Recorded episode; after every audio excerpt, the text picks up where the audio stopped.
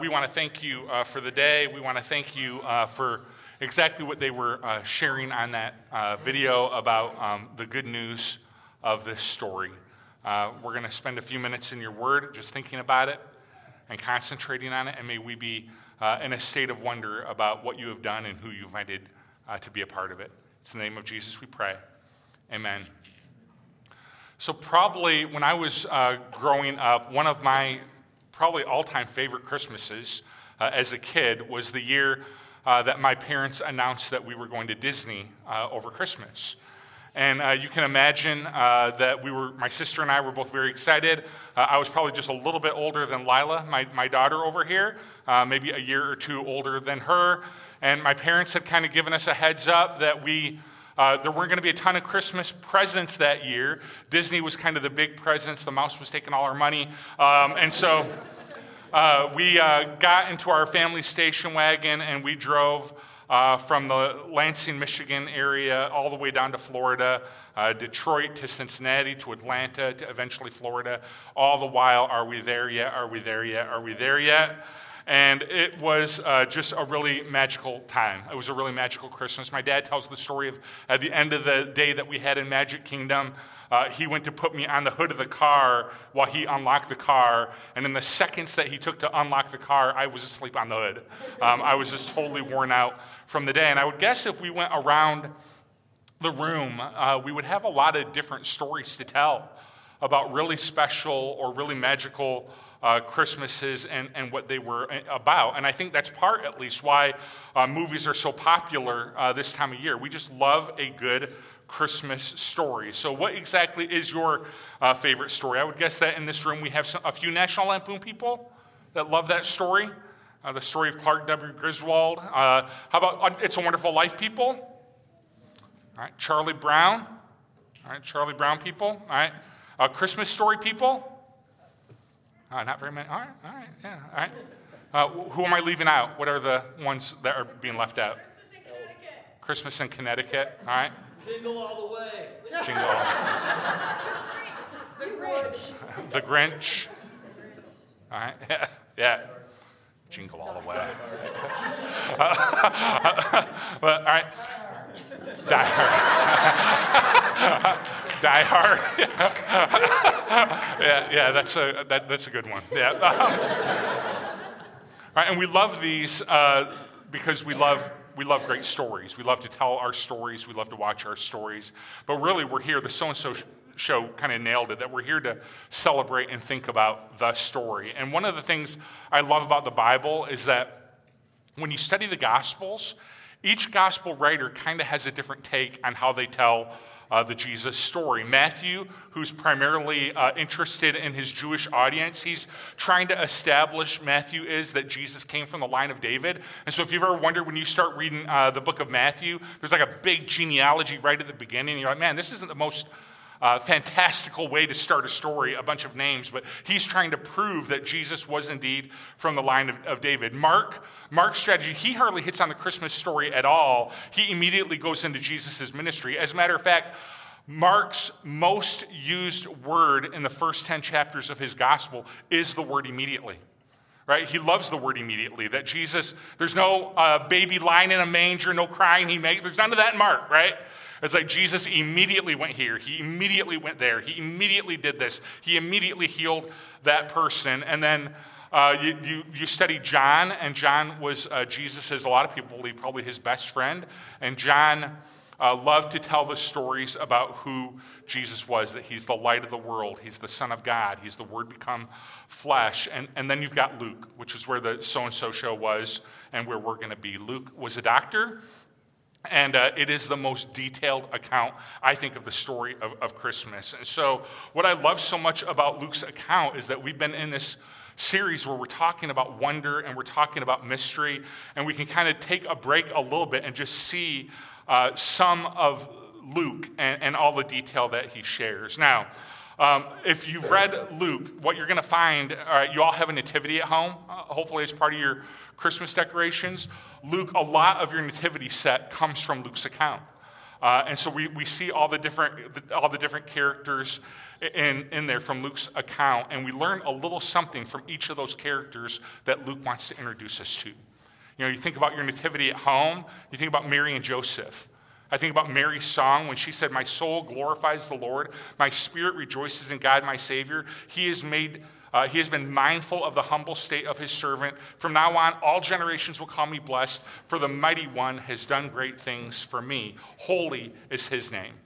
And what we learn from Mary and Joseph, both of them, honestly, is that God uses those who are humbly available to him. Right? Notice some of the words that Mary uses in her song. My soul glorifies the Lord. My spirit rejoices in God, my Savior. The mighty one has done great things for me. Holy is his name. And I think that Mary is a picture of humility. Right? Pride says, I'll do it. I'll make it happen. I'll save myself. I'll steer the ship. I'll take care of things. Humility says, God will make a way. Right? God will bring me through it. And humility is a type of faith in God that says, I trust him and I love him and I know he's in control. And I've noticed a theme in a lot of Christmas music is almost to portray Mary as, as ordinary. And I think I know what they mean. That a lot of songs want to depict that she's really just like you and I, that she's living her life, she gets engaged be married, she's trying to live her life and trying to portray her as kind of like us. But I think her faith and her humility are not ordinary. Um, and while it's not ordinary, you need to know it is attainable. Humility comes from leaning on God and trusting that the mighty one, the, the Holy One, will do great things in me and through me. So we move on. The so and so show focused on this, but we move on to the shepherds in Luke 2 8. And it writes, There were shepherds living out in the fields nearby, keeping watch over their flocks at night. An angel of the Lord appeared to them, and the glory of the Lord shone around them, and they were terrified. But the angel said to them, Do not be afraid. I bring you good news of great joy for all the people. Today, in the town of David, a Savior has been born to you. He is Christ the Lord. And the shepherd's story teaches us that this good news of Jesus is for everyone. We don't really know, I mean, what to make of shepherds. We don't, you probably don't know any shepherds, right? I, I don't know any shepherds. Uh, we, we don't know very many shepherds, but in the first century, these shepherds were probably young boys, just a little bit older than my son Sam, without homes. They'd kind of been forgotten by their society. As a matter of fact, socially, to be a shepherd was considered to be the absolute lowest ring on the economic ladder. So it's no surprise that when Jesus comes, the angel shows up to the shepherds, and the message is simply this good news of great joy, shepherds. Remember what he says? It's for all people. It's for you, shepherds. Society may have forgotten about you, but God has not. And I think that's a great message for us this morning. This good news of great joy, it is for all people. Well, people that have made mistakes? Yeah, all people. People that feel forgotten? Yes, all people. People that uh, are down and out? Yes, all people. This good news of great joy is for everyone. Jesus is for everyone who wants to have a life changing relationship with Him in this life and in the next. It's for everyone who wants to put their hope and faith in Him. The invitation's for all. Then we get the angels in Luke. Suddenly, a, a, great company of the heavenly host appeared, and with the angels praising God and saying, Glory to God in the highest, and on earth peace to men on whom his favor rests. the angels teach us that the only response to the good news of Jesus is worship. You see, the angels show up and they teach the world that our response to the story should be and needs to be worship. Worshiping Him for His goodness, His grace, and His salvation. And there's a lot of reactions you can have at Christmas time. Some people get stressed. Anybody? Some people get depressed. Some people get giddy. Some people get hyperactive. But the Christmas story is meant to invoke this simple response of worship that we would worship Jesus and put our faith in Him. It's one of the reasons why we wanted to have a service today. I'm so grateful you all came. That we wanted to gather together just as a reminder that the right response to this is worship, to worship Jesus with our heart, soul, mind, and strength. No manger scene would be complete, and Luke's not complete without the baby Jesus, right? And the baby Jesus laying there in the manger teaches us of God's incredible love for us. I love the story of Simeon in Luke 2. He's a man that had been, God had been keeping alive. He'd been living because uh, he had been told that he would not die until the Savior came. And so one day he's in the temple courts, and the Spirit of the Lord comes upon him and says, The Savior's here. And he goes and he, and he sees, and then listen to what he says Sovereign Lord, as you have promised, now dismiss your servant in peace. In peace, for my eyes have seen your salvation, which you have prepared in the sight of all people. The Christmas story at its heart is the story of God's incredible love for us. That we would, he, would, he saw us in our sin, separated from him, and he wasn't okay with it. And so he sent his son Jesus as a baby who became a man and went to the cross and died and was resurrected so that we could be forgiven and set free. And that's my prayer for all of us every Christmas is that you would understand how much God loves you and how much he wants to have a relationship with you. Back during the time of Moses, uh, the Egyptians uh, ended up kind of perfecting this architectural structure called obelisk. And they looked at like a smaller version of the Washington Monument in DC. They built them to decorate temples and entryways, and it became a kind of staple of Egyptian architecture. And in the, in the 1800s, to the countries that had protected them uh, in, in some of their trials, they gave them away as gifts to France, England, and eventually to the United States.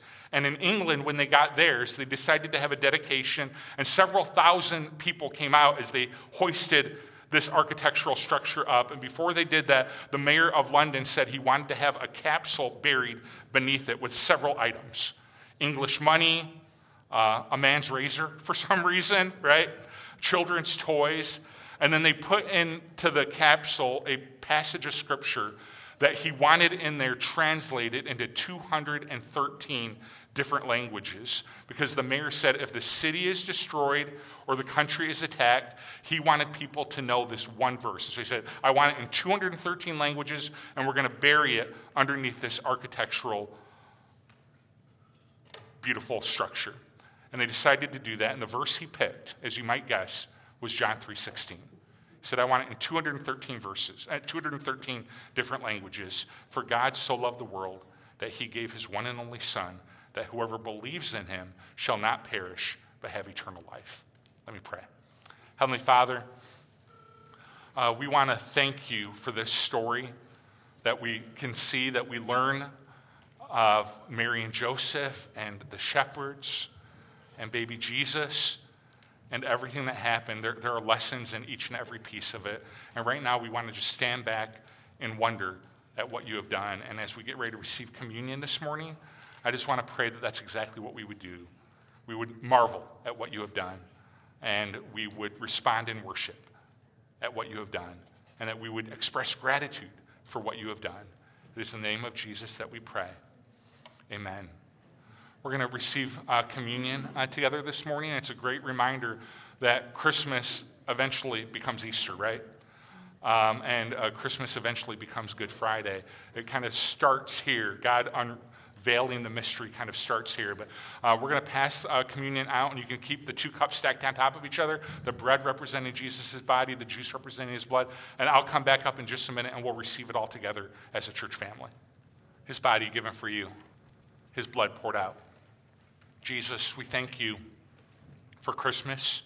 We thank you for your grace, your love, and your unending kindness to us. And we stand in wonder at it, and we're grateful. We worship you.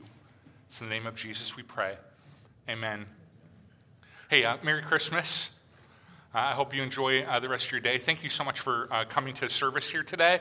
Uh, next Sunday, uh, January 1st, it's just kind of going to be a normal Sunday service times. Uh, the sermon will be a little different. If you've been around here uh, the last five years or so, uh, Scott and I do kind of a year end conversation uh, where we talk through some of the spiritual lessons that we've been learning over the course of the last year. And so we're going we're gonna do that next Sunday. So love to have you be a part of it. Uh, go ahead and stand up and let's close with one last song. God bless you guys. Merry Christmas.